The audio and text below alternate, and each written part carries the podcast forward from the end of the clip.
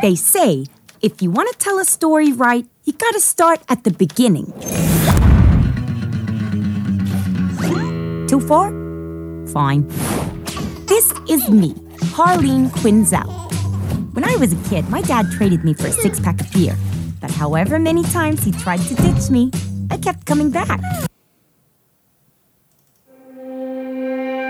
We interrupt this program to bring you a special report. This is Cheap Seat Reviews.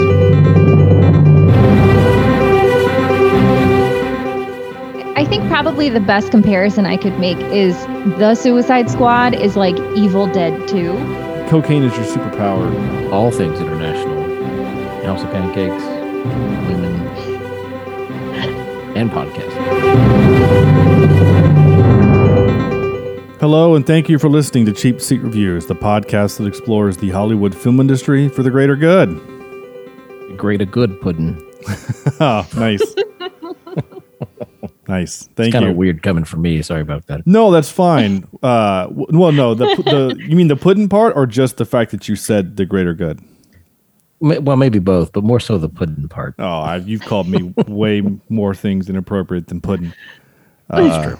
Yeah, no, but thank you, Andrew. Uh, no Sam tonight. We have no Sam uh, tonight. He is on vacation in the great state of Florida uh, at the the World of Disney, and he's having a great old time. And therefore, we are here doing the show without him. This is episode 351. We're back to our normal, regularly scheduled program after last week's both very fun live review and terrible movie that was chosen by the listeners and Twitter. They made us watch Thunder Force, and I tried to tell you. I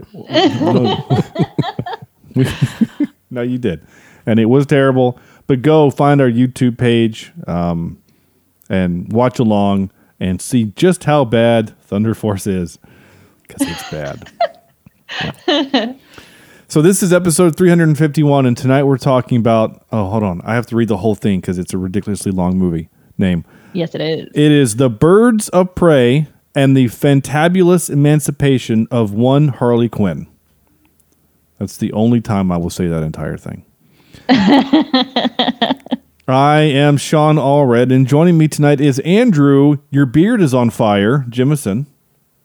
Wasn't that brilliant? That's like the perfect way to get somebody with a beard, and everybody has a beard now, except for you. Well, except- So, um, if Sam were here, he would kill you in this movie by throwing a bag of trash at you on a busy street and just waiting to see what happens. that does kind of sound like something. Just waiting for some random animals to attack me, like the city rats Yeah. of, of Gotham to come and attack me. Yeah. I feel like rats in Gotham are worse than the rats in New York, I think, for some reason. Definitely. Yeah. And making her, how was I going to say this? Making her hat trick, right? This completes the hat trick. Her third t- uh, time back on the show, Triple crown. Triple Crown. Try. Well, we were um, we were uh, chatting hockey a little bit uh, the other day because she likes the Florida, the Tampa Bay Lightning, and they eliminated my Carolina Hurricanes from the the uh, playoffs. No, you're not. And uh, I'm not. so that's why I went with the the uh, the hat trick, and that is Lady Glitter Gun to the Face Juan. I love it. Oh man, and that's a that's a middle name that is steeped in uh, cheap seat lore. We used to have uh, so before Andrew joined us, we had Chad on. May he rest in peace. He's not actually dead. That's just a joke we say. And uh, pretty much every episode, whatever his middle name was, it was going to be whatever thing I could think of to the face. Right? It was Yeah. always going to be something to the face for Chad. That was it was it was his his shtick, so to speak. Um, Yeah. So I'm bringing that back for him. Not really sure why, but I am. Okay, so here we are, Birds of Prey 2020. Andrew, what in the ever loving cartoon hell did we just watch? Please tell me. After splitting with the Joker, Harley Quinn joins superheroes Black Canary, Huntress, and for some reason, Rosie Perez playing herself to save a young girl from an evil crime lord. Okay. Cool. Actually, Re- Rosie Perez was playing Renee Montoya, Yes. which is just a pseudonym for Rosie Perez. Yeah. Yeah. Very cool. Thank you. Uh, so we're doing this movie. To be very uh, honest, we're doing this movie because Lady One, we had you on. I think the very first movie we had you on, we did Sucker Punch, right? Yes. And Yes, we did. and you were extolling the greatness of this movie or maybe not the greatness but you were saying that you liked this movie and that that Yes. that that this movie was kind of like what sucker punch is also or something like i'm trying to connect a to b My five word review of Sucker Punch was just watch Birds of Prey. oh wow It was like if if that's what you're looking for, if you're looking for like a girl gang superhero, but like kind of dark, kind of weird, just watch Birds of Prey. It's a much better version of that type of story. i got you i remember i remember that now Yeah.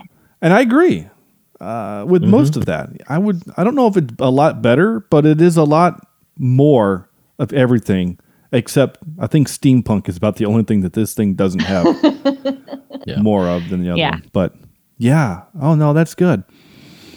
Okay. Well, yeah, this movie directed by Cathy Yan. Yan? I don't want to say her name wrong. Um, Yan. Yan. Okay, cool.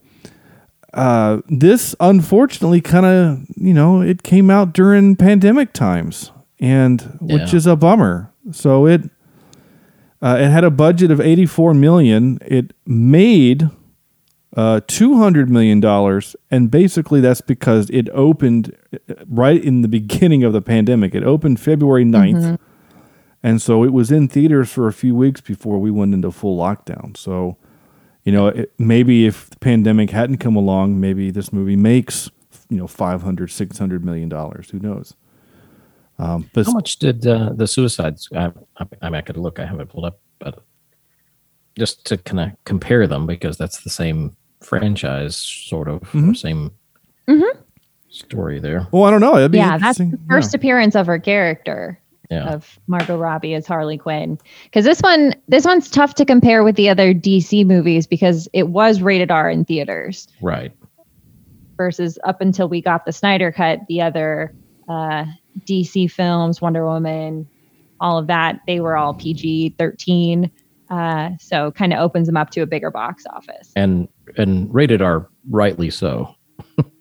Yes. well, yeah, yeah, yeah, yeah, definitely. Yeah, so this is um yeah, Suicide Squad was a 746 million dollar um worldwide. That's how much it Worldwide. had. Yeah. It had a budget of 175 million.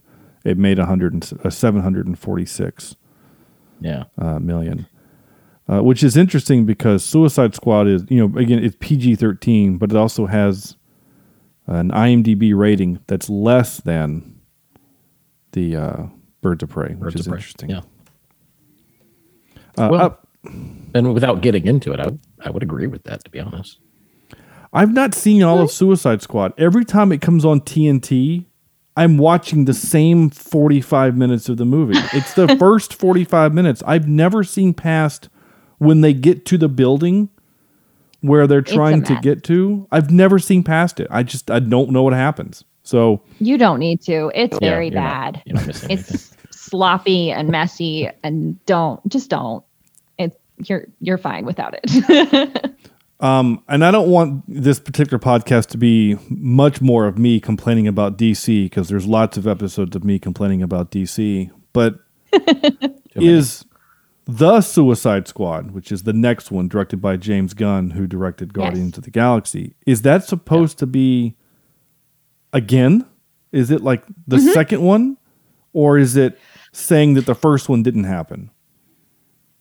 I I think we've accepted that the first one did happen because she refers to it in this movie as well as that time she had like a bomb strapped to her neck or something. So that movie did happen. It does exist, but the Suicide Squad is just like, well, let's do this again, but better. better. Yeah, Truly. But it's still, but it's a, but it's a sequel.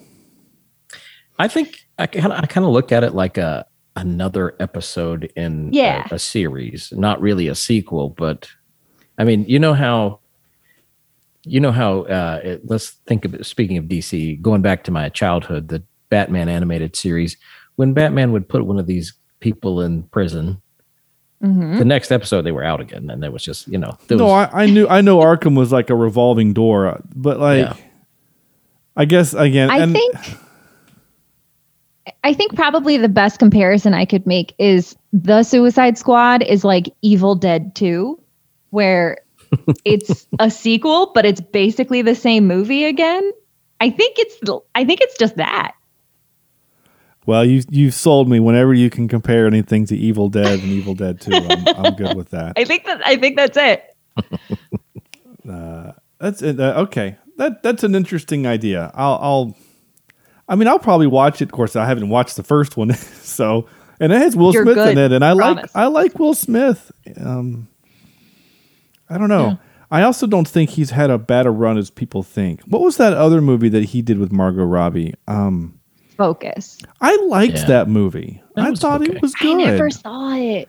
I I thought feel it was bad. I well, I don't feel bad. I just you know, it's um it's like an Ocean's 13 or it's uh you know, it's uh there's a con and there's a thing and there's a betrayal and then there's a thing. You know, like it's I I enjoyed it. I thought it was fine. I I, I did better than fine, but anyway, not the point. The point is Birds of Prey 2020 uh stars Margot Robbie as the one Harley Quinn, uh, Rosie Perez starring uh, as playing Rosie Perez. Uh, Mary Elizabeth Winstead, who born in North Carolina, uh, she's playing the Huntress. she's our uh, connection to uh, Scott Pilgrim. Yes, of course. Yeah, she's our, Yeah. our Scott Pilgrim connection. Uh, in fact, I think she got this role because of her role in Scott Pilgrim. I think I read Yeah, there was a lot of trivia on this movie, a lot, and I think that Yes. was one of the things. Uh, Jurnee Smollett, am I saying that right? Uh, she played Black Canary, which oh my gosh, I did not know that there were going to be superpowers in this movie because when she does her canary voice, I was floored. I had no idea what was about to happen. did Yeah. and I think because there are no other superpowers in this movie or in this universe so far, right? Did we see anything in Suicide Squad as far as super. Oh yeah, there's weird stuff. Well, uh, yeah. What's his face lights himself on fire. well, oh, that's true. Yeah, yeah, yeah. There's, there's the fire that. guy and then the, witchcraft, lizard yeah. guy and Captain Boomerang is something and Okay. All right. Well, I guess But if you this movie, Yeah, in this one, it felt out of place, and I was taken back by it, and that was the only moment that I was like, mm, "Nah, I don't know about that." it just But it just reminded it now me that to those things, Yeah, it just reminded me. Oh yeah, right. We live in a world where there's things like this. Like you, like you, you kind of forget. You know, like it's just yeah, we're just running around with this crazy person doing a thing. Like her only superpower that we've seen is that cocaine makes her better at st- killing bad guys. does, does that make her? Is that a? Is that her Popeye moment in the movie? Is cocaine? yeah, I think it is. I think so. That's amazing. Oh my Yeah. gosh. Uh, and then Ewan McGregor is the last one I want to mention. Uh, I had no idea he was in this at all, yeah. and I, I think thought he was great. he is so good and he's so fun, and it makes me kind of wish he were the Joker instead of Jared Leto. Yeah, Yeah. I I could. I made that comparison as I was watching as well. I thought he would have been good. I think he would have been really good. I don't think I, I don't I haven't seen his entire uh, filmography, but is this the only time he's been a bad guy? I, I want to say he's been a bad guy before, but I don't remember in what. yeah. Nothing's jumping out to me right now. I don't know. Anyway, He's he's great in this. He's chewing up the scenes like he is Mhm. out there. He's committed. He's great. yeah. And there's and as crazy and as weird as he is, he's also like just a little bit nuanced that you're not hundred percent sure what's happening in his head. You know, Yeah. like like him and that henchman, are they are they together? Like there's you know, there's some moments where you're going, mm-hmm. Oh, they're Yeah. a, are they a thing? But then he does some other stuff, then you're like, oh, okay, maybe not. But it, it, it came across as he's like not quite openly gay bad guy, but it kind of came across, and so like because I was never sure, I thought that was actually kind of brilliant because it doesn't really matter if he is or Yeah. isn't. I just think it makes his his character just he. I don't know if it makes him more menacing if he's gay or not. I just think it's he's more menacing because we don't know all Yeah. about him. You know. He's unpredictable. Oh my gosh. Very, yeah. So unpredictable. Yeah. Um. Yeah. And the one scene I will say this, we're going to do five words in reviews here in just a second. The one scene that I know we're and we're jumping all over the place, but that's fine. where I didn't I had no idea what was about to happen is when he makes that girl stand up on the table, right? Mm-hmm. And it's supposed to be very uncomfortable and the black canary's like crying because this woman's being humiliated. And I mm-hmm. honestly thought the movie was going to go farther than it did.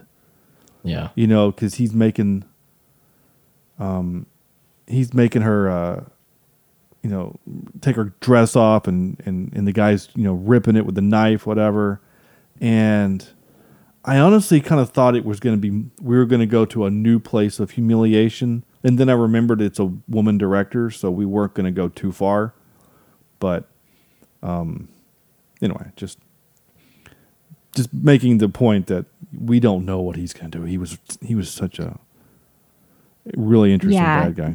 you never know what the line is with him. I mean, he he's willing to free the daughter until she blows a snot bubble on him, and then he's like, "Eh, no, cut her face Yeah, off." her face like it's like, oh wow, like you you you're never safe around this person, and that's that's an excellent villain to have when our hero is really an anti-hero. So Yeah. Exactly.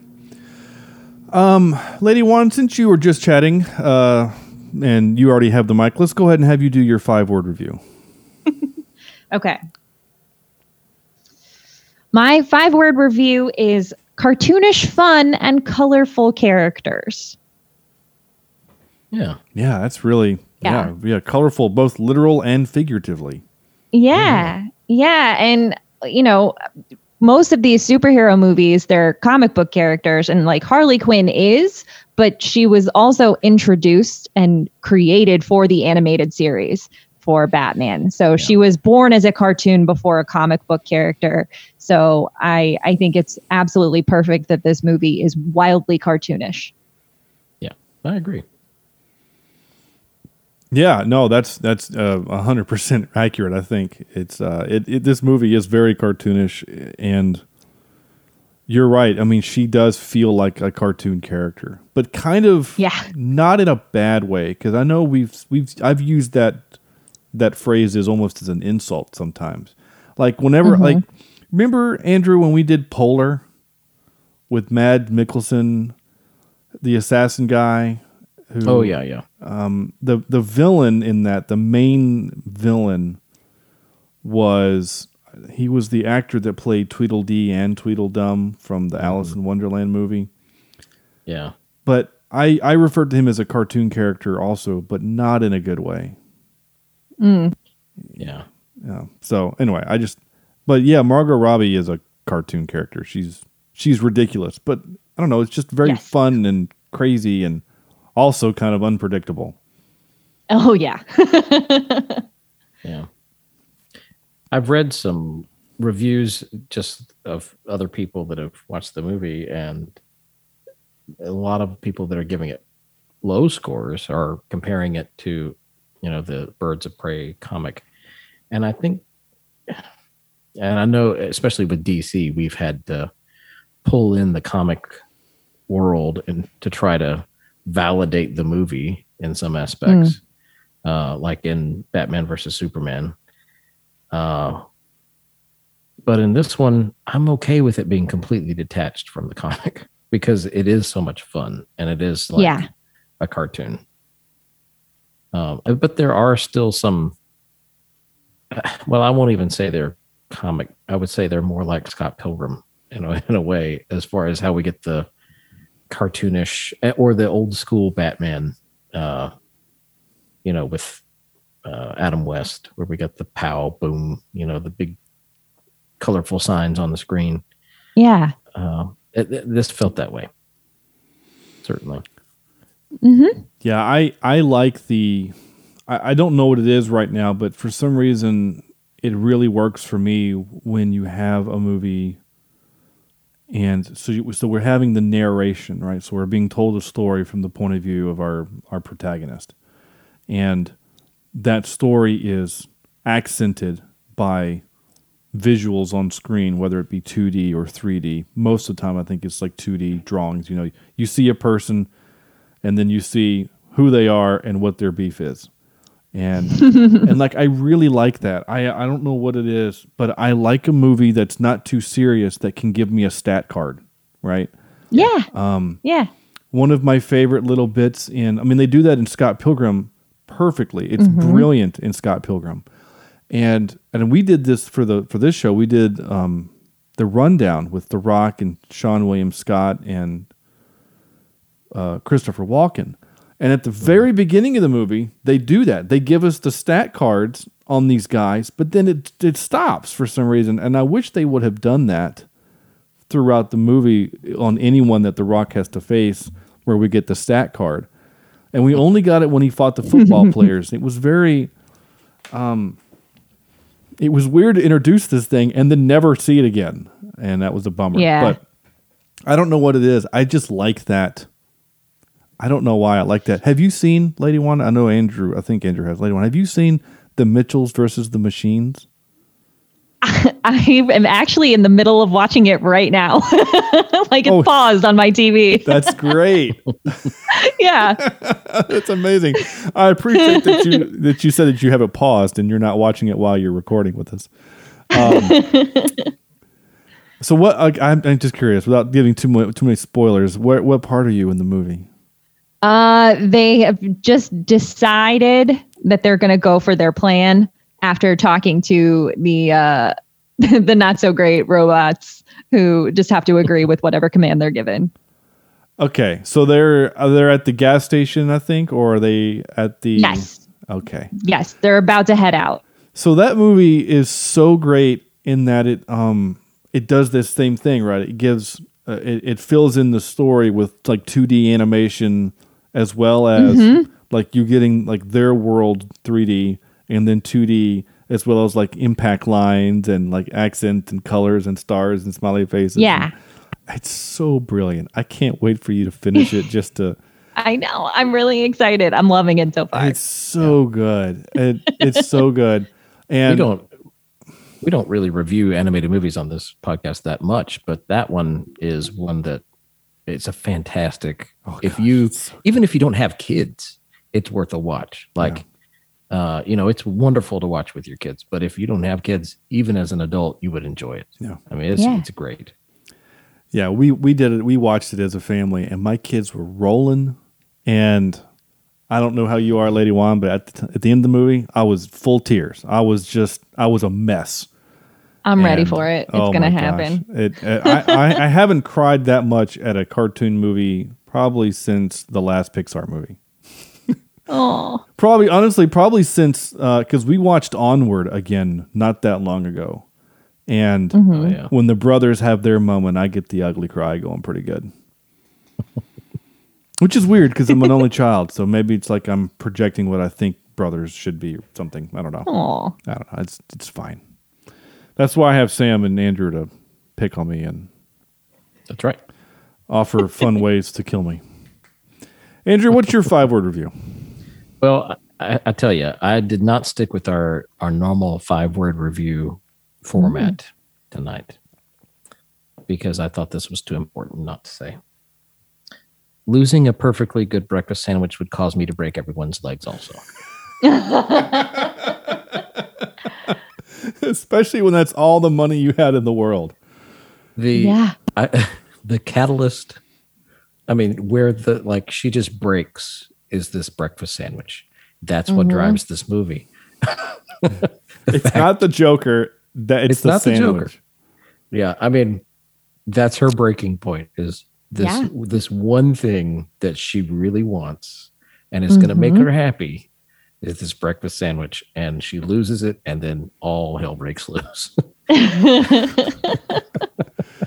so uh, I get it. Like I completely understand Um, yeah, I I had a good time with this movie. Uh, to use one of Sam's phrases, I, I had a good time with it because it was just fun throughout the Mhm. entire thing. And unfortunately, I couldn't watch it straight through. I had to pause it um, because over the summer, uh, as a teacher, I'm I'm home with the kids, so I'm I'm being dad throughout the day. So I had to pause it several times uh, and uh, watch it with headphones, and, and so that uh, my children didn't Yeah. hear all the colorful Not language. not for the kids. Uh, but it really made me think about. I didn't count the F words, but uh, it made me think about Wolf of Wall Street because it was so like.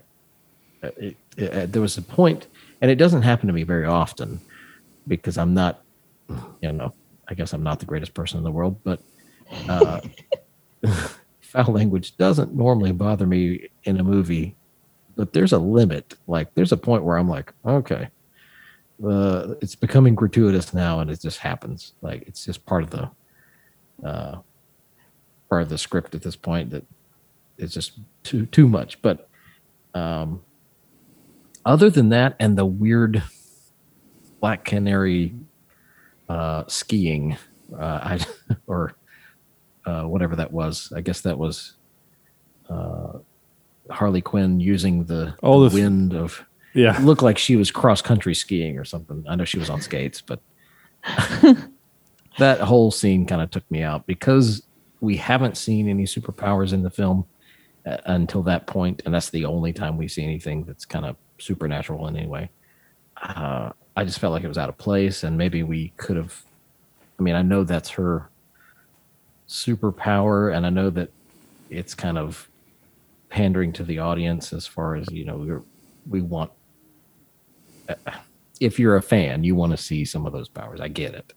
Mhm. Uh, but at the same time, if that's the only time you're going to use it, you you don't need it. So, but yeah, I loved all the leg breaking and all the the face. well, I, I don't say I love the face off part, but uh, yeah, that was kind of gory. But everything else was very nice. I liked it.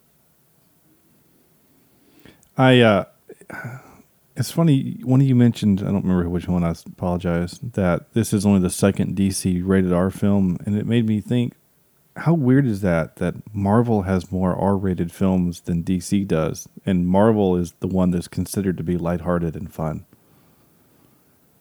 You know, cuz all all three Blade movies are rated R. Those are violent Oh. swearing movies. Yeah. yeah, and then the two Deadpool movies. The two Deadpool movies and yeah. Um, uh, oh, and Logan. Oh yeah. So now none of those are obviously MCU properties, and none of them are uh, properties since Disney purchased them. Well, yeah, yeah, that's right. So, but I still I still think that's interesting that that Marvel went there first.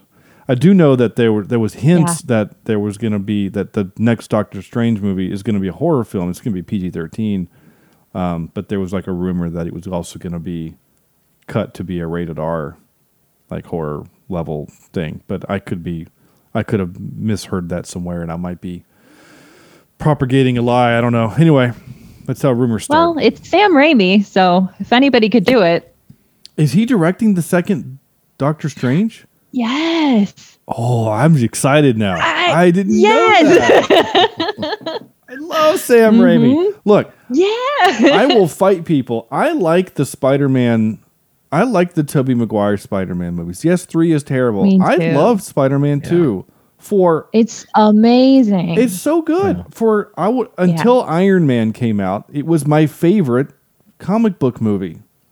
Like Mm-hmm. I like that uh, that we're starting to bring in, or rumored to be bringing in, some of those Sam Raimi characters into the the MCU. Yeah. and and I think maybe that's why they're having him direct some of these movies because I mean at least that's my speculation uh, to kind of get his input on how that might how the crossovers might work. Well, the Yeah, yeah, yeah. The, the rumors have been just insane with what um Spider-Man 3, the Homecoming, whatever, the home far not far No Way Home. No Way Home, thank you, is going to be. I Mm. mean, at one point there was talking about having Tobey Maguire and Andrew Garfield as other Mm-hmm.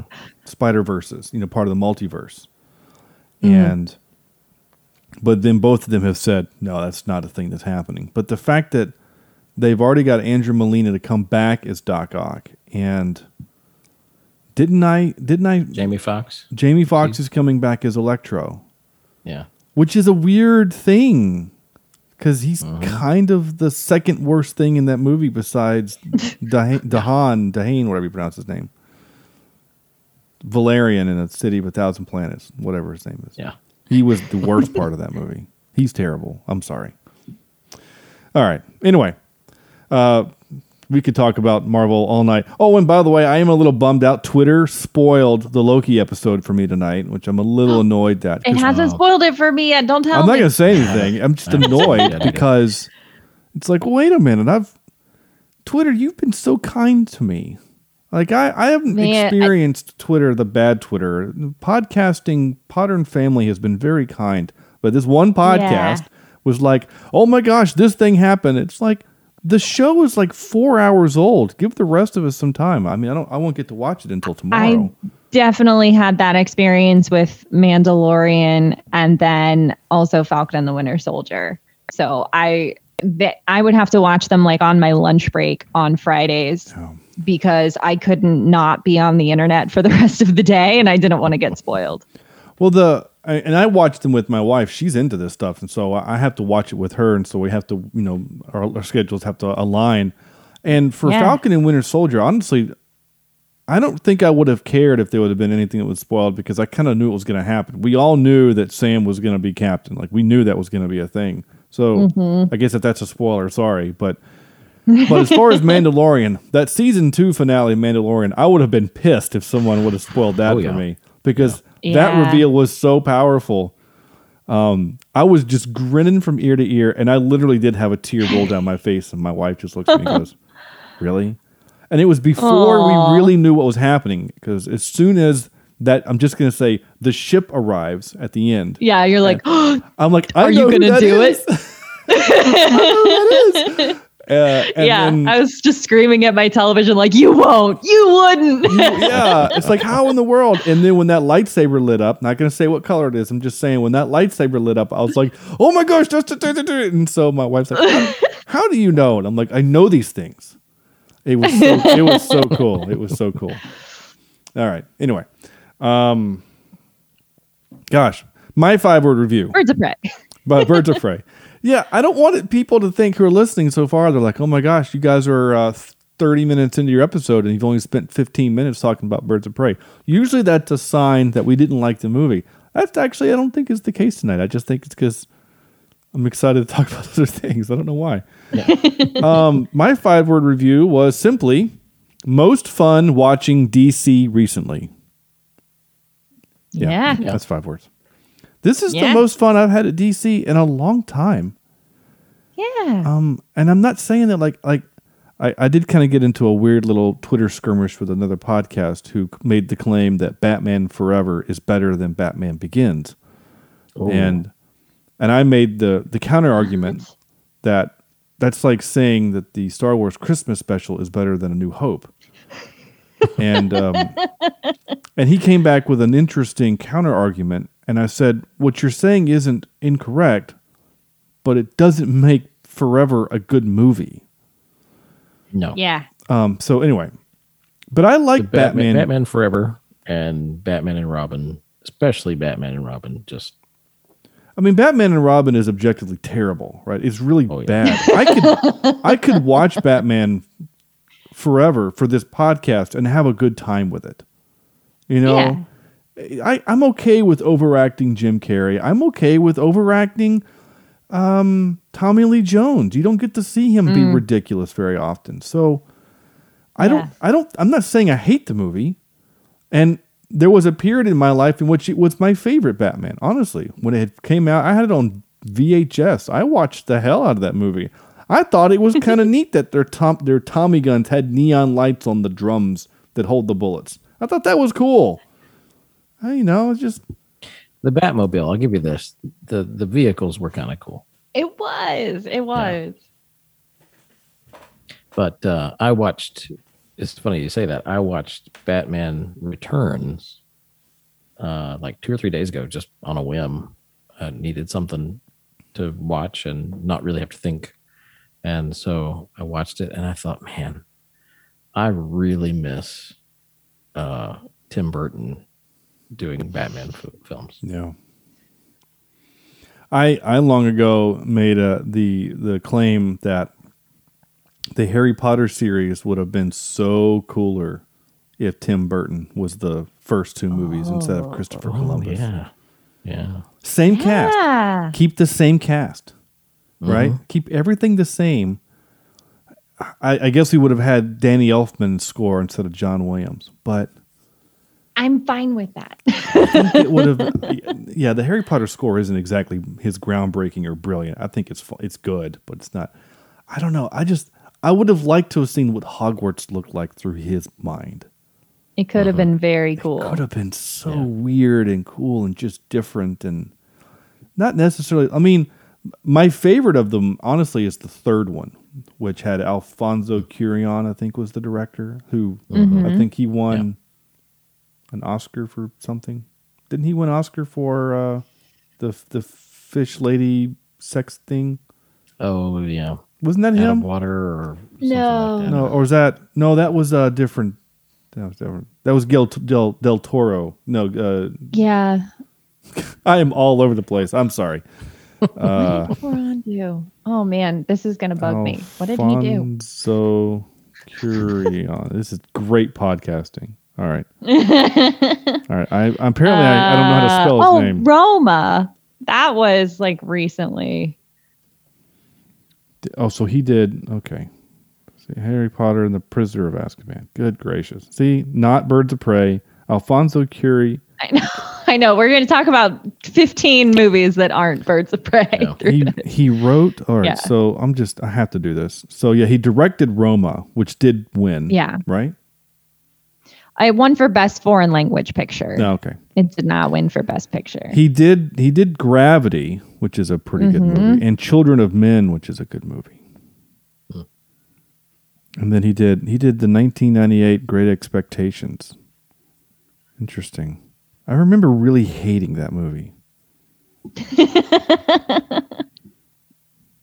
just well because it's the story, right? It's the story, and I, I Gwyneth Paltrow just comes across as such a jerk in that movie, or in the in the, I think the the again that's it's she's supposed to. So, sorry, uh, wheeling this bus back around. Yeah, no, no. By all means, somebody's got to. Obviously, the, the whoever's driving it is just. I, I want to talk about two things that I really, really liked. Yeah, please. The little girl that played Cassandra Cain, Yeah, I thought she was awesome. She did a brilliant job, yeah.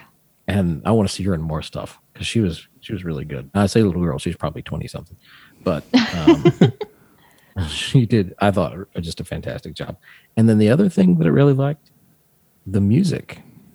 Like I love all these covers of of all this different stuff that that's thrown into the movie that is almost a little piece of nostalgia that we get while we're watching legs break and faces peel and yeah, it's good stuff. Yeah, the music is really fun. It's I think the entire soundtrack is just female artists and it's like remixes and covers and samples and it's just all really fun and the the timing of it all is is perfect throughout the movie. Uh it's just it's a mood. Like the whole movie is just a chaotic, frenzied, giddy mood, but without ever feeling like tiring. It's not like "Ugh, more of this. Like you never get tired of Harley, which she's a very easy character to get tired of. Mhm. You know, she's a sidekick and, you know, she's become her own thing now. And so uh, I know Margot Robbie didn't want to do like a Harley Quinn solo movie. She wanted it to be a girl gang movie. So she was the driving force behind this, not just being like Harley's story. She wanted the other characters in it, but I think she did a great job in that initial idea and then the director Cathy Yan of like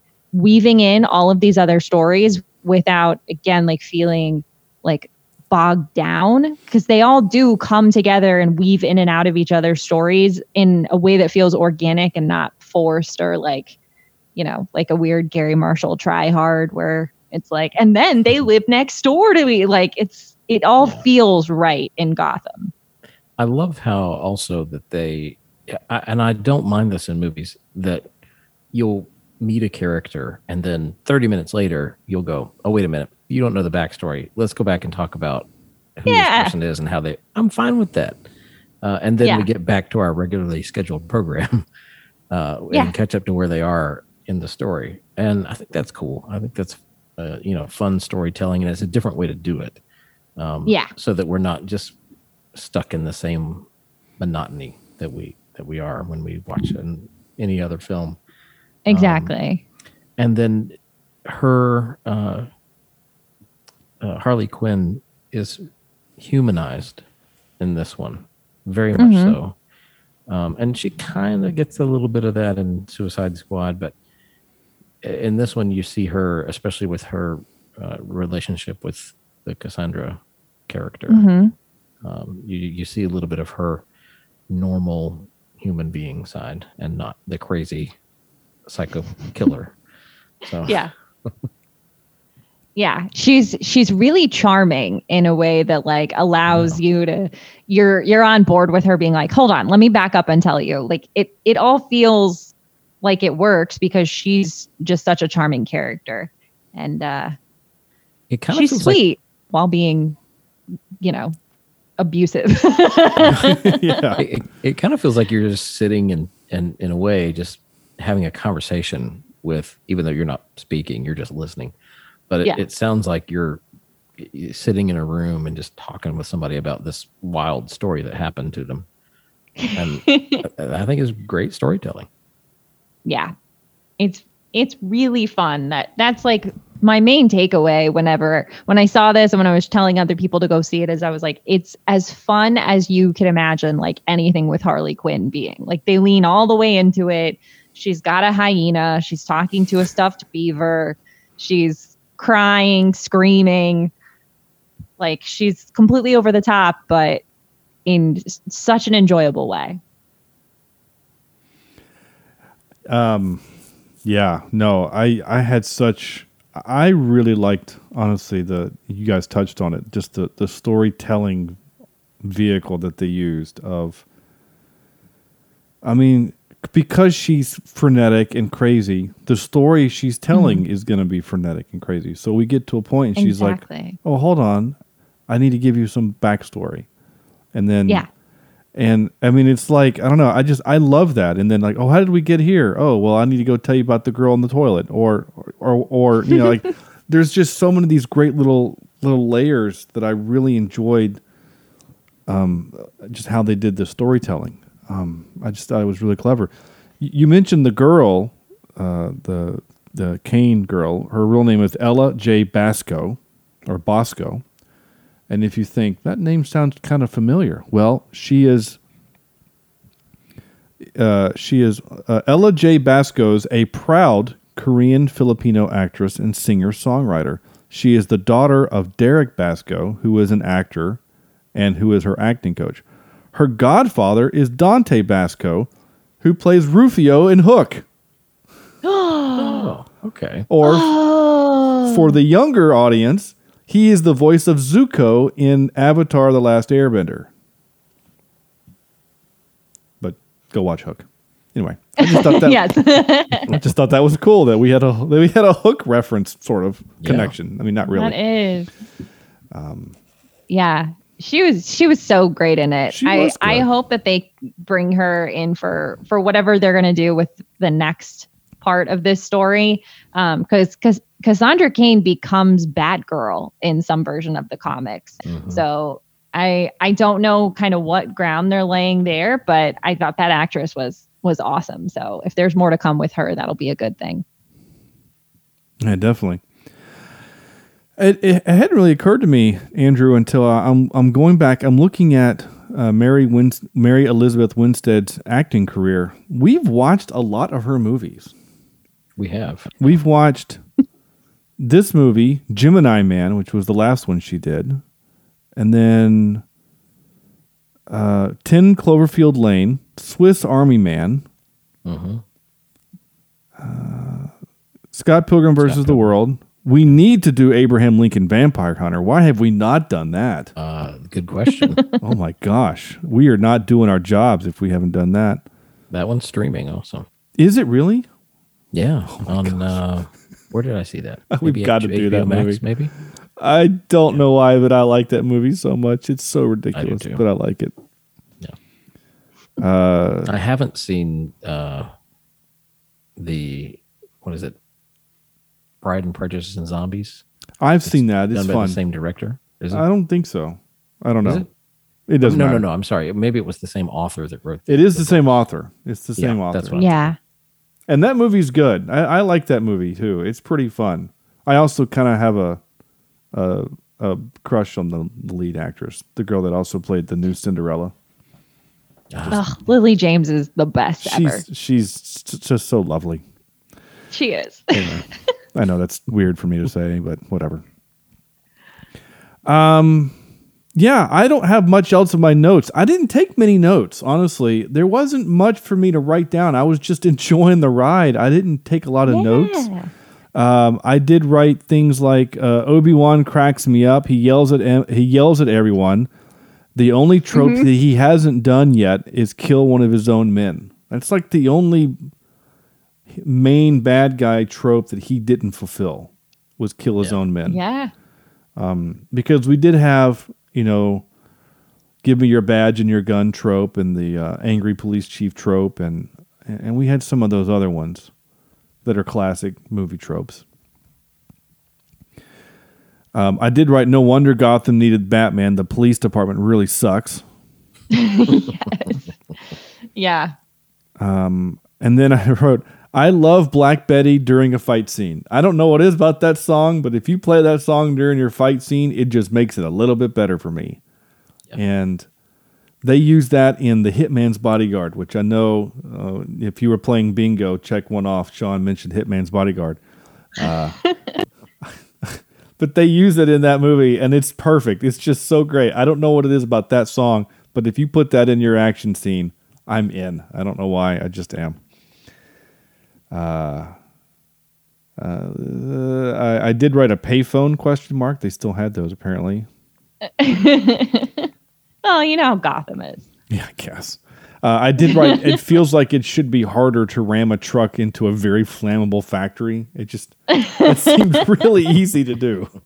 They didn't have those big red balls uh, in front of it like they did at Target. The target, yeah, or Yeah. some kind of metal gate or bollard. I mean, the gate was like a little wooden arm thingy, right? Like anyone could just walk in there.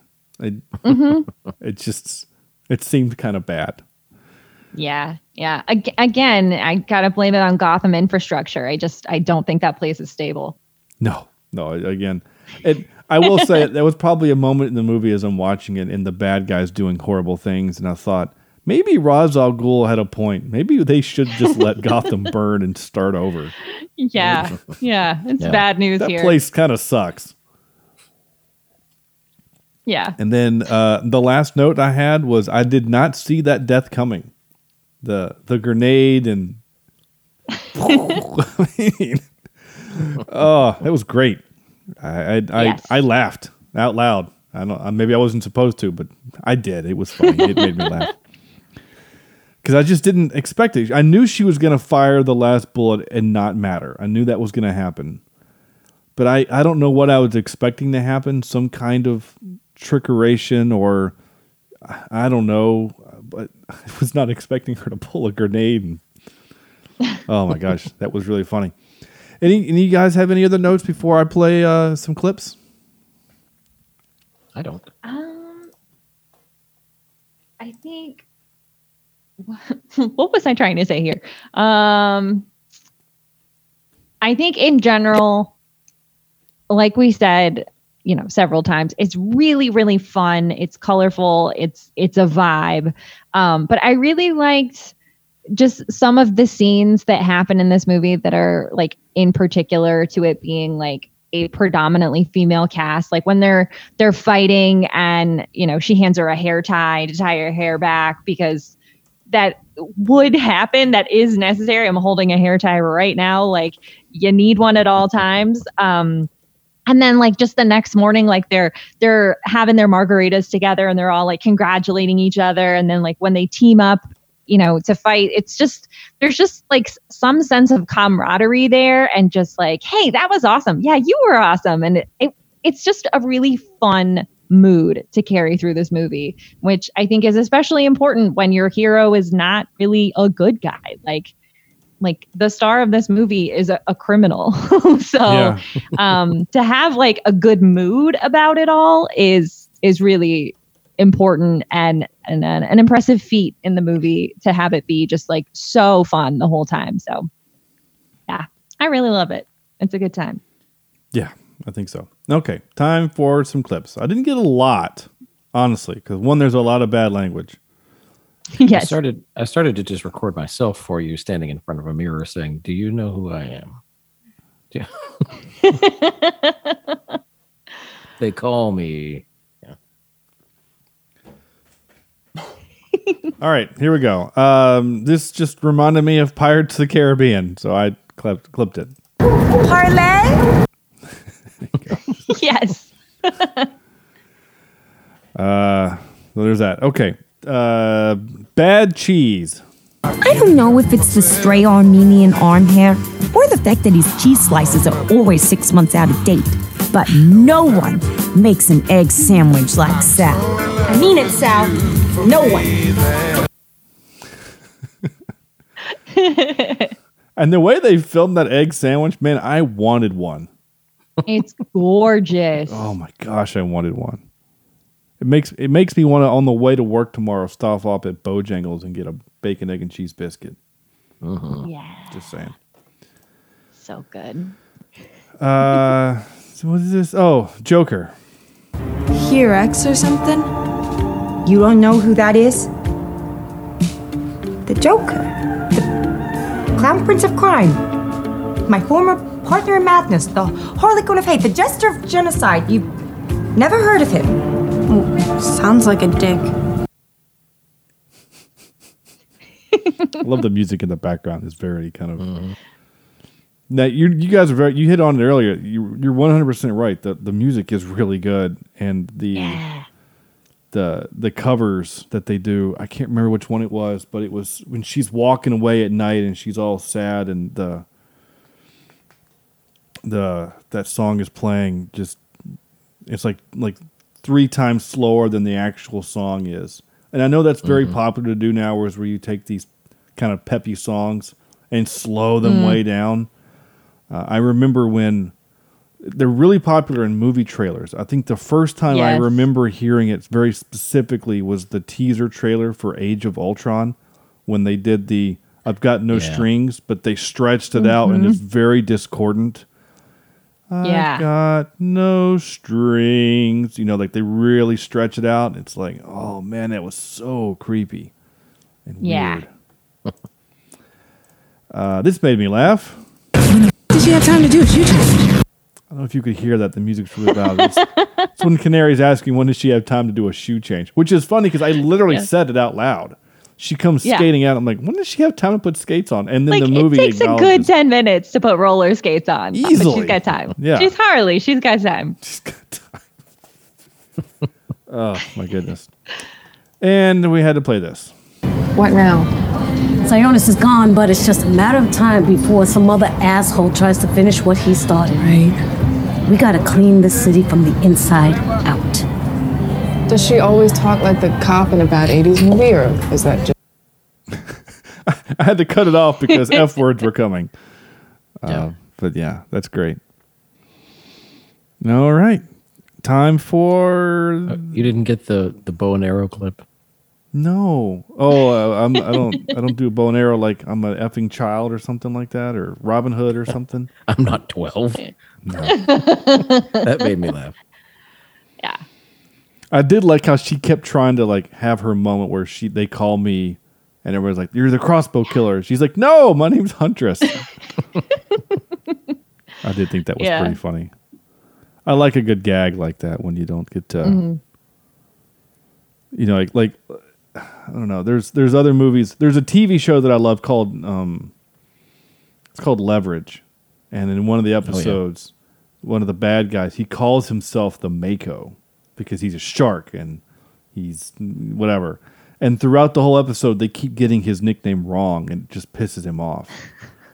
And and and it just becomes a joke, right? A punchline because not only are they getting it wrong, but they're getting it wrong on purpose. You know, at one, at one point he's like, um, like one guy calls him a tuna, and somebody else calls him the you know gefilte fish, and like like it, it's a thing, but it just kind of reminds me of like she's she wants to have this moment, but it, she never really gets to have it, which is kind of fun. Yeah. All right, time for this. And now for some more bad news. Ready? Like I said, there was a lot of trivia, a lot. Um, so I captured what I thought was interesting of what I read because I didn't read it all. Uh, okay, Birds of Prey was filmed between January and April of 19. Uh, after director Cathy Yan's first cut, director's cut, was edited and shown to Warner Brothers. The pictures, Warner Brothers picture studio executives and producers, they had mixed reactions to it. It was then test test screened to an audience sometime in the summer of um, of 19, and all there there was some positive reaction. Vast majority of test screening audiences hated the film, especially all the action sequences and the original ending, in which it was revealed that the diamond Cassandra Cain stole contained private explicit pictures of Black Mask. Warner Brothers then demanded a massive reshoots of the film, and in August of 19, Chad Stahelski was brought in to direct all of the new action scenes, and reportedly either Yan or someone else directed all the other new scenes, which caused the budget to rise. So some of the action scenes were not directed by the director, which is kind of a bummer. I would say they're really good and entertaining though. They mm-hmm. the way they, you know, cuz you watch a superhero movie or any kind of action movie, you know you're going to get you know, your sequence and then you'll go a little bit longer and then you'll have to have another fight sequence and making them different is is a challenge. And you know they they set them in different ways. We've got like the sprinklers in the police station. We've got like the blue and pink powder and the glitter. Um, we've got the whole funhouse thing. So you know they definitely utilize different settings for all these various action sequences which i think keeps it interesting and keeps it fun the whole time. So kudos to whatever number of people worked on that. It worked out I did notice in that the fight scene at the end when she picks up the big mallet and she hits an extra, the head of the mallet goes flying off. But it's so quick, it's such a quick cut, you don't hardly notice it. And then the next shot, you know, the the mallet's in one piece. So like obviously that was a mistake, but there was a moment where she smacks somebody like in the shoulder and that thing goes taut. I mean, it flies away. It's pretty funny. Aw. um, they probably went through several hammers uh, to Yeah. in that scene. I the one thing I did like was that, and again up to that point we had not seen Canary do her thing, so Mhm. all of the fighting was just women, you know, just kicking butt. It wasn't like all of a sudden now they're Captain America, and when they punch you, you can you go through you know a wall or anything like Yeah. that. You know, it was just they're just good fighters, and that's just Yeah. kind of what it was. You know, they weren't. There wasn't anything again supernatural about it. I thought that was. I appreciated it keeping it grounded until Mhm. you know thing. Although he was considered for many roles over the years, including the main roles in Batman Forever, Batman Begins, Ant Man, and Doctor Strange, this is the first time Ewan McGregor has appeared in a comic book film. I don't know what he would have done in Doctor Strange. I, I kind of think Benedict Cumberbatch was born for that role. Yeah. And I and Mads Yeah. Mikkelsen is the bad guy. I think he's a great bad guy. I don't know if I could because that bad guy comes across as more subtle and menacing as opposed to crazy and insane. And Yeah. McGregor played crazy pretty good. yeah Um, though And again, Paul Rudd or yeah, Paul Rudd as Ant Man, I think is also kind of he's kind of Oh, yeah. perfect. It's perfect. It's kind of perfect. Yeah. Okay. Uh, the sequence in the funhouse slide, where in the slide when the when they go down, uh, Mary Elizabeth Winstead is taking on one of the armed villains, and they collide before she before she rides down. The cut in that scene is real because the stuntman collided with the camera person. so after reading that, I I, I kind of remembered it when they're going down. and She's on top of him, like stabbing him, whatever. Like he hits Yeah. the camera guy. Like it's it's kind of funny. In an interview with the Gran Graham Norton show, Margot Robbie stated that the original plan did consider using a trained hyena for Harley's pet.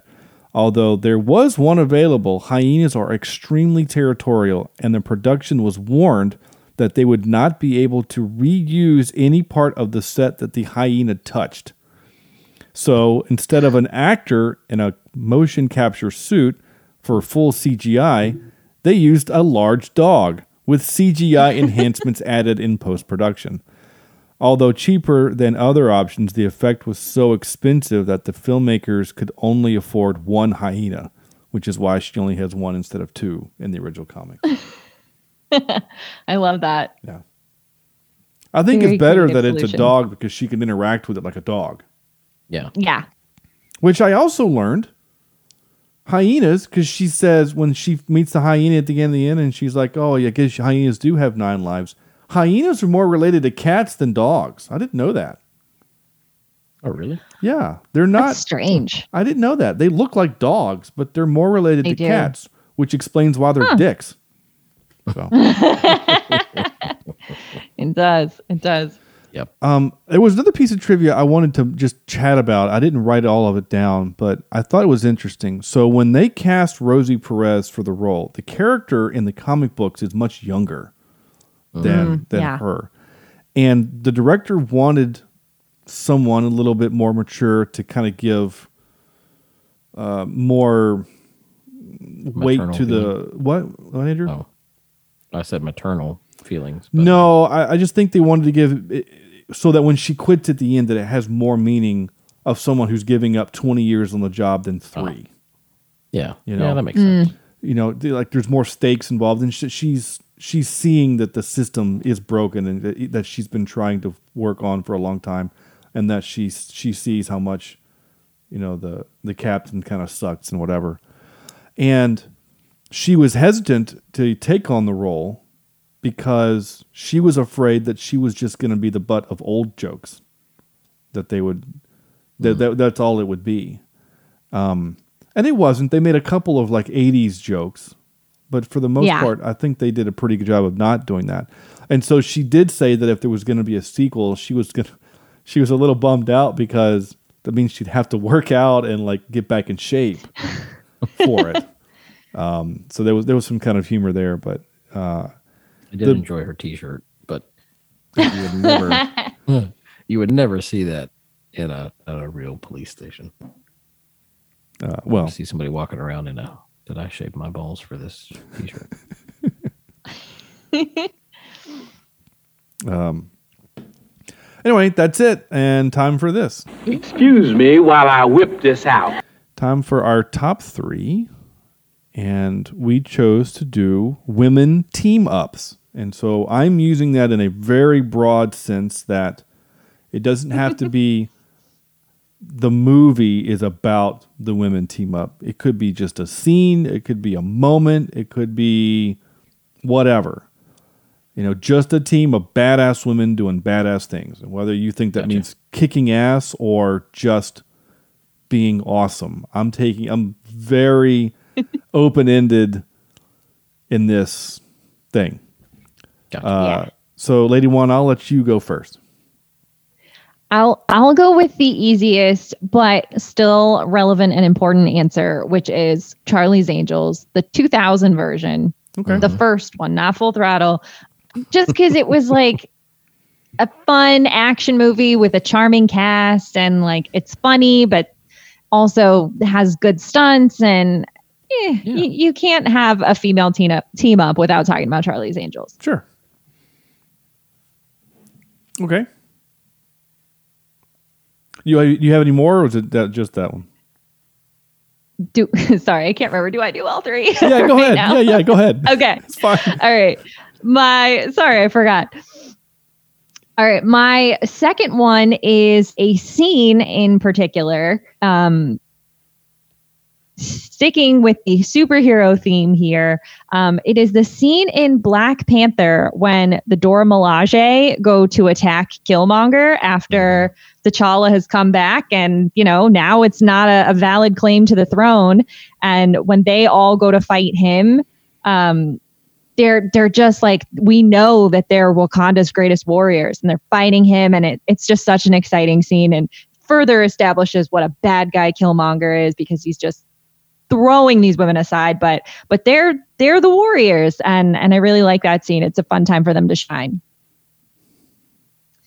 And then my my last one is a bit of a weird choice. Uh it's hocus pocus. Oh yeah, no, that's good. so uh Yeah. also sort of like anti-heroes there because uh there's some crazy 90s nostalgia for hocus pocus people love those witches but they're Mhm. they're the bad guys in the movie but uh that's a girl gang those sisters for sure Yeah. that's good. And that's that's on our we watch every year for Halloween. Mhm. yeah We've watched that every year good for one at least since Declan was born. and He's eight, so I'm probably before that too. All right. Uh, I will go next. I always let Andrew go last because his lists are always better than mine. Uh, so I thought of I thought of one while you were you were talking. So my original three were um, my number three was uh, fried green tomatoes. Mhm.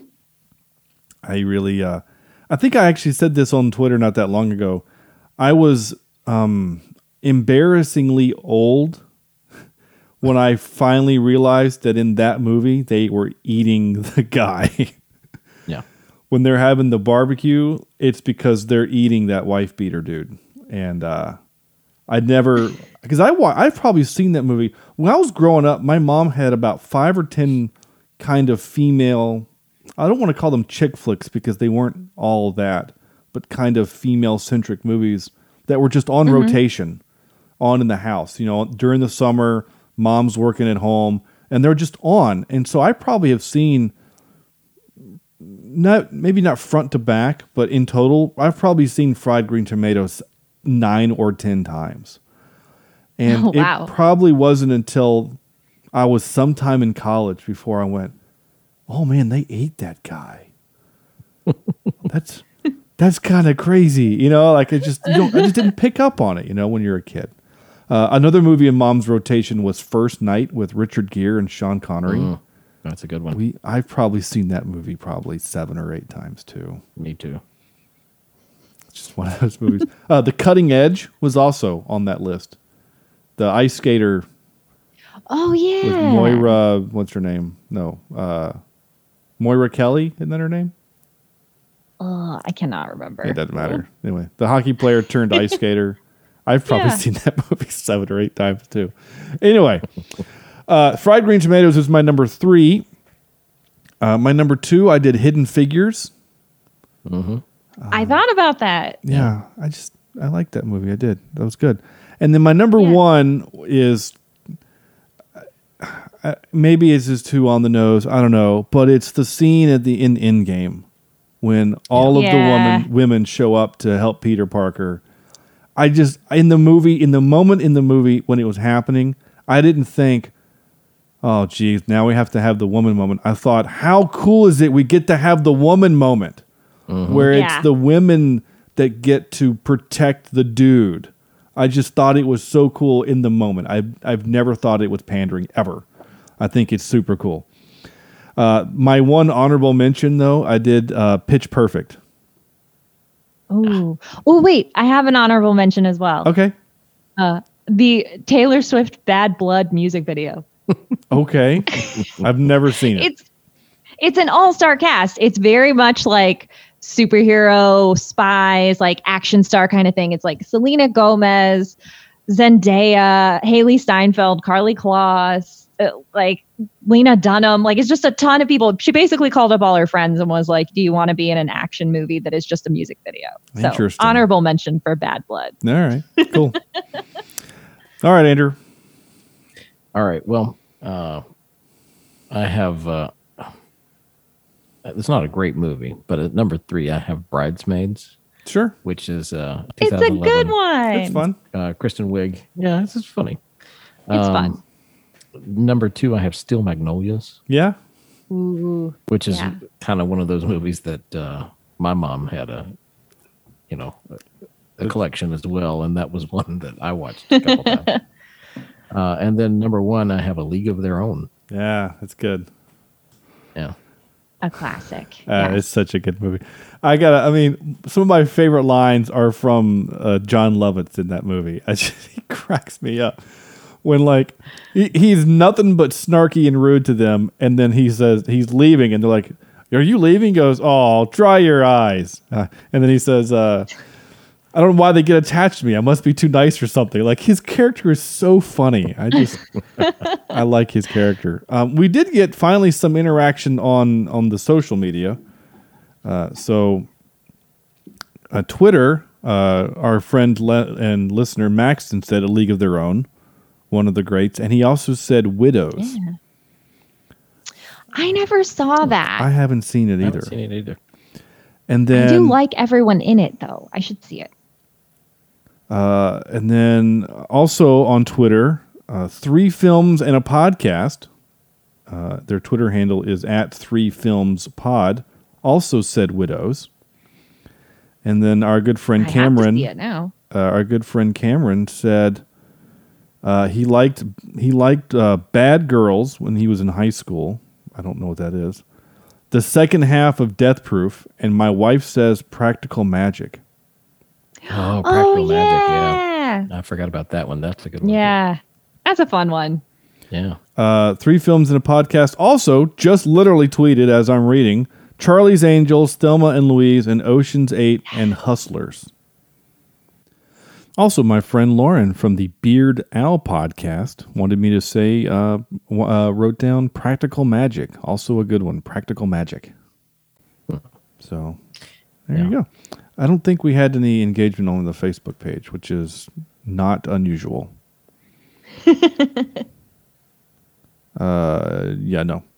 So cool. Well, thank you to those who participated in that. I'll, uh, uh oh, uh, and then um, Jesse from Sudden But Inevitable. Again, as I'm reading this, this is hot off the presses. says definitely Mean Girls. Yeah. Ooh, yeah, wife- that's it's a good one. Yeah. My wife mentioned that one and Clueless.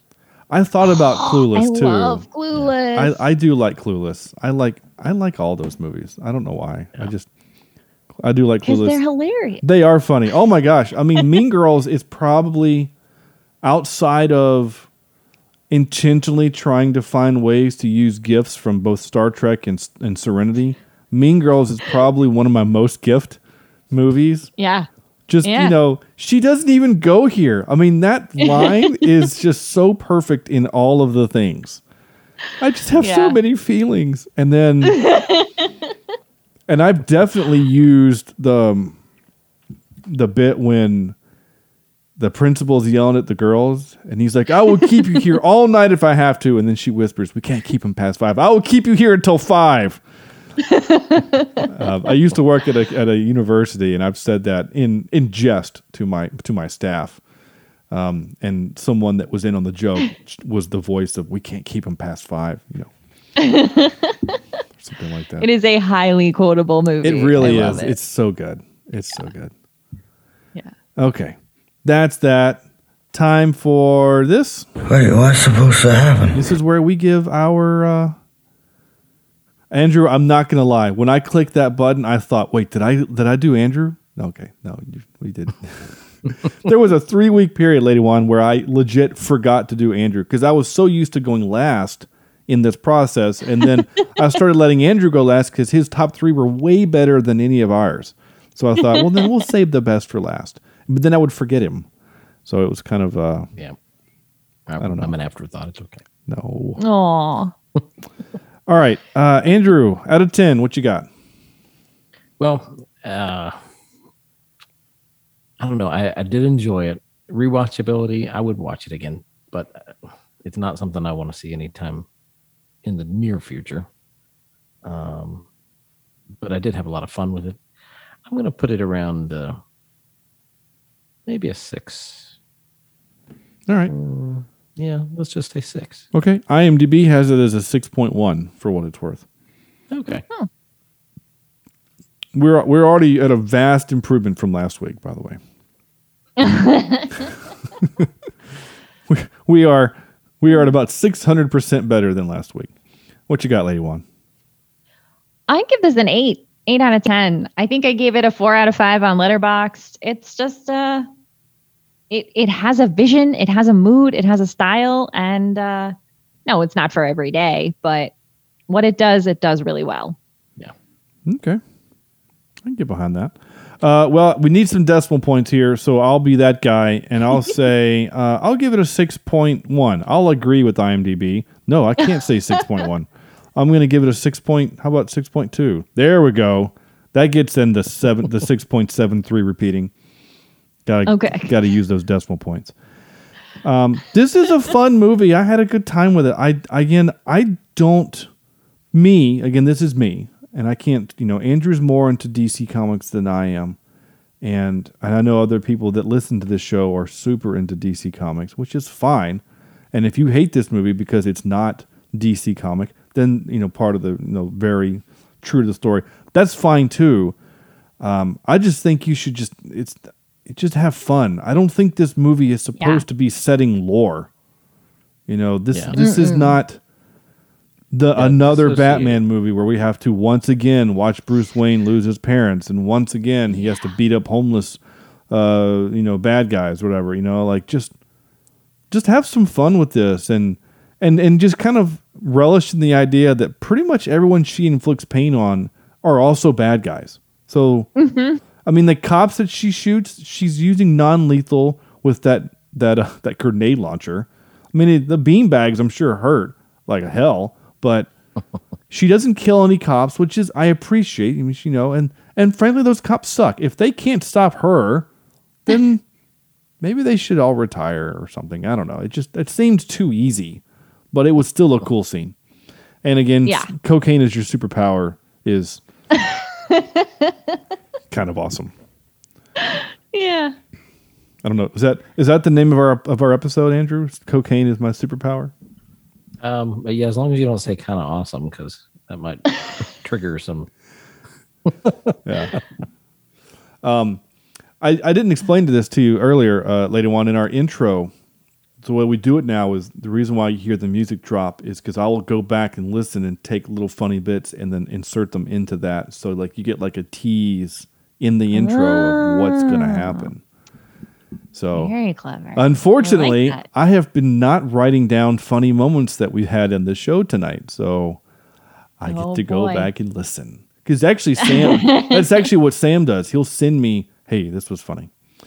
Uh, I've been drinking water. I'm sorry. No, I forgot to say. I forgot to tell you to do that. Anyway, not the point. Here is the point. Out of ten, we've done. The last thing we do is the quote game. Uh, we are on quote number twenty-one, and this is the quote. I don't know this quote. I really don't. So if you're listening, I would actually like you to to send it on Twitter. This is the quote. Though that woman deserves her revenge, and we deserve to die. I don't know that. I don't know that either. I'm genuinely curious. I mean, I have the answers on the poster, but that means I have to go look. I just rather you tweet at me, which is not easier, I guess, because I have to edit a podcast and then post it and then wait. But still, all right. Yeah, but the anticipation. The anticipation will not kill me. It's fine. I'll be all right. Okay, this has been a blast, Lady One. Thank you again for coming back on. Please tell our our fine listeners where they can find more things that you are on, um, because you make all podcasts better. Uh, you can catch me right now. I have a show called Screen Run. It is myself and my co host Chris, and we are going through the films of Kevin Smith uh, one by one, week by week. And uh, that's what our first season has been. So we're in the midst of it right now. You can go check it out at screenrun.fun and uh, listen to it anywhere you There's listen a to dot fun.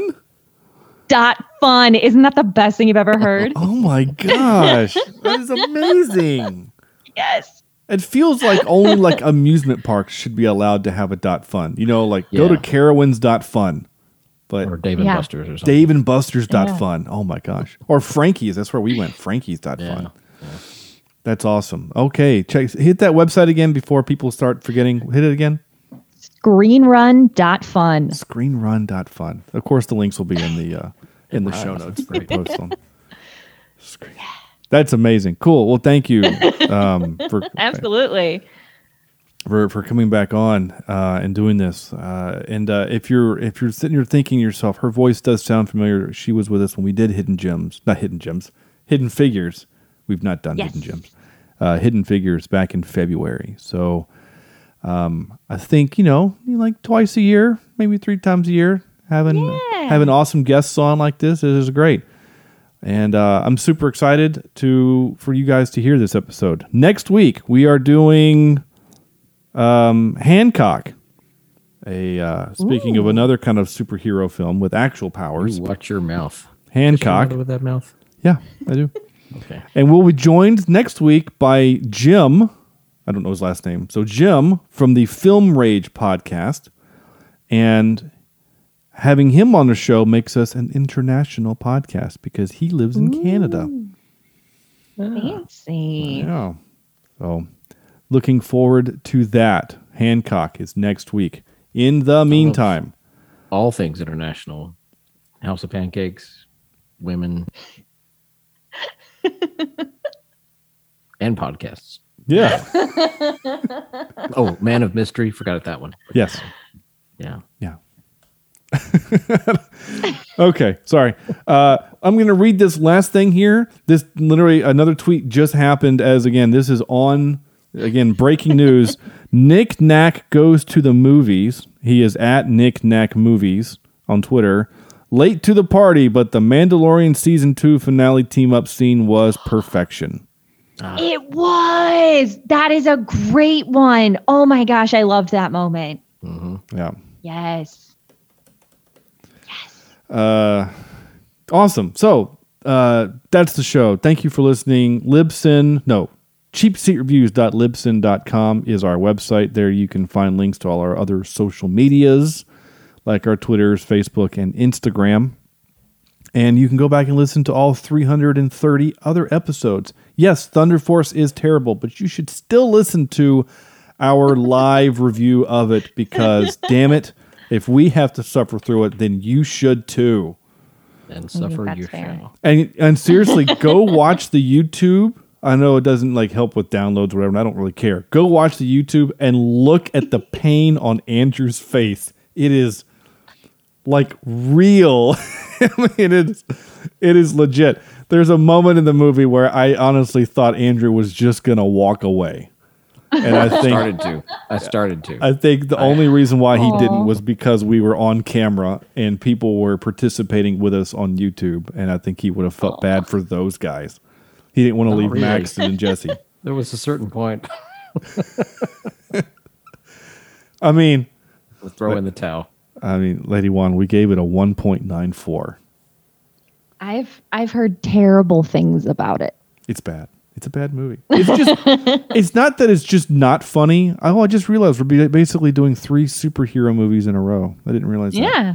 Um, it's not that it's not funny because it's not. It's not just that the plot kind of sucks because it does. It's just there's no chemistry. It just it felt like between and the fact that Octavia Spencer and Melissa McCarthy are like lifelong friends, you would think that they would have chemistry together, but it just looked like neither one of them wanted to be there.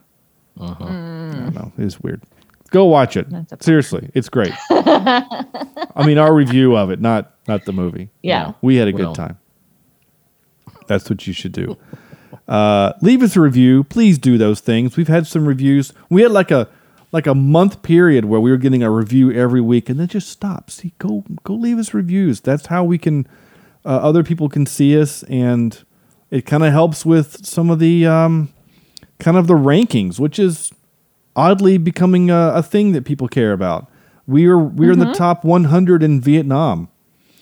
Uh, Ooh, nice. Watch out. I know. Uh, we did crack the top 100, um, or yeah, top 100 in the film review category in in England, which is cool. So I do know that we have some consistent li- uh, England listeners, which I very much appreciate, and would really love it if you would like just email or something and just say, "Hey, that's me." Um, it'd be really great. But thank you for doing for for you listeners over there in England for putting us, I guess, kind of on the map over there. Um, which I'm also kind of annoyed at iTunes for. If someone, because I do know that someone in England left us a review and it doesn't show up on the iTunes feed. They only post, Oh. they only show in America. I had to find it through a website called Chartable, chartable.com. I found that we had Yeah. we had reviews from other countries. That's kind of annoying. So, wherever you are, please leave us a review and I promise I will find it and read it on air. All right. That's the show. Uh, cheapseatreviews at gmail.com is the email address. And that's it. On behalf of Lady One, thank again. Thank you again. Thank you. And uh, on behalf of Andrew, this is Sean saying thank you so much for listening. We'll see you next week.